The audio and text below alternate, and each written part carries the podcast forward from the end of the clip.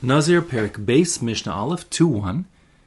In the previous Perik, the latter part, we were talking about different kinds of ambiguous declarations of Nazirus, where what was ambiguous was the time frame involved. Now we're going to go on to talk about other kinds of really um, ambiguous declarations of Nazirus, not about time, but where this first couple Mishnayos here are talking about when a person talks, invokes a, a neder of Nazirus. Um, but um, connected to something which is totally not relevant to Nazir. So the Mishnah says, if a person says, Hareni Nazir min grogros, a person says he's a Nazir from grogros. Grogros are dried figs. Umin hadvela, or if he says Hareni Nazir min hadvela, this is like kind of like a dry fig cake. The point is that figs have nothing to do with Naziris. Naziris is all about what comes off of a grapevine, and these are not from a grapevine. So what in the world does this guy mean?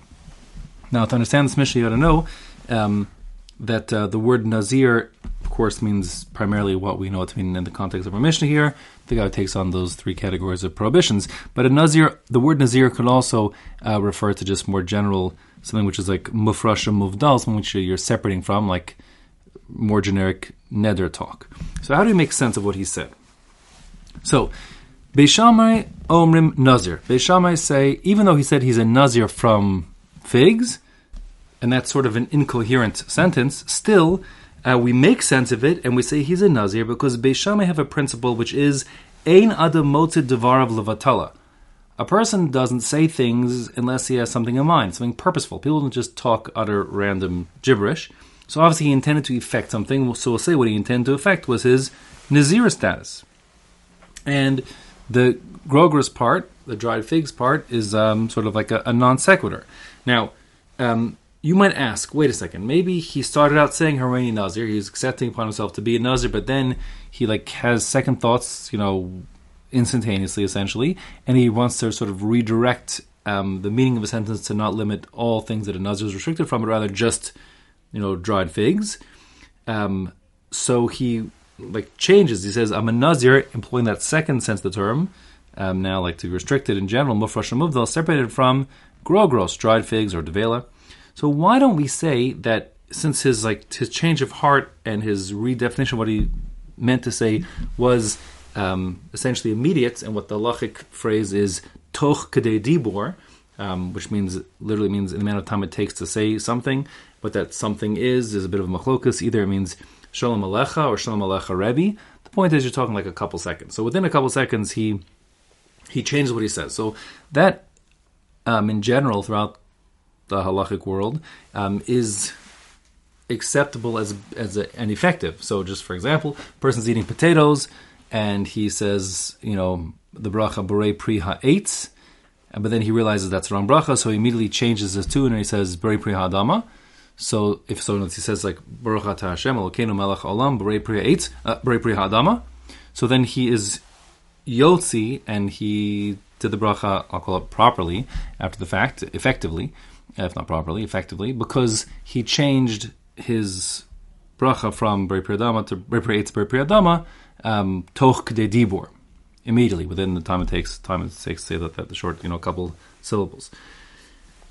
So the question is, why shouldn't it be that Beis Shammai, who agreed to the principle of Toch Dibur also, wouldn't he, when they accept that when you say Harani Nazir Minha Grogros, that it should just be limited to Grogros? The answer is because although they accept in general that Toch Dibur is a sufficient amount of time to retract what you said, they hold that when it comes to effecting Hekdesh, in general, across the board, like declaring you know a cow to be a korban or something, so then even if you said it by mistake, it's still binding. Um, the the declaration of, of Hekdesh is even betos, even by mistake, still binding. And that being the case, um, once you let's say for for for nidre Hekdesh, you say this cow is Hekdesh. Uh, no, it isn't. So then too too late. You said it, and you're, you're stuck with it. And the Beis Shammai hold that that would be extended also to to Nazirus because the Nazir said to be Kodesh yeah, he's Kodesh, meaning like the rules of Kachim apply to him also, and therefore there's no even if you make a declaration of Nazirus by mistake or whatever it is, you can't change your tune, um, even Tokte Dibor, you're bound. So given those two principles, number one, Another motzir devar levatala. People don't say incoherent things for no good reason. They have a purpose behind them. Um, and number two, that that um, declaration of hekdesh nazirus is binding even betaot, even by mistake. Therefore, Beis Shammai hold that this guy is a nazir. Beis Hill omrim einu nazir. Beis Hill say no, nothing doing. Um, they they say, listen, the whole sentence is incoherent. Can't make sense of it when you say Harini Nazir Min Grogros. What is that supposed to mean?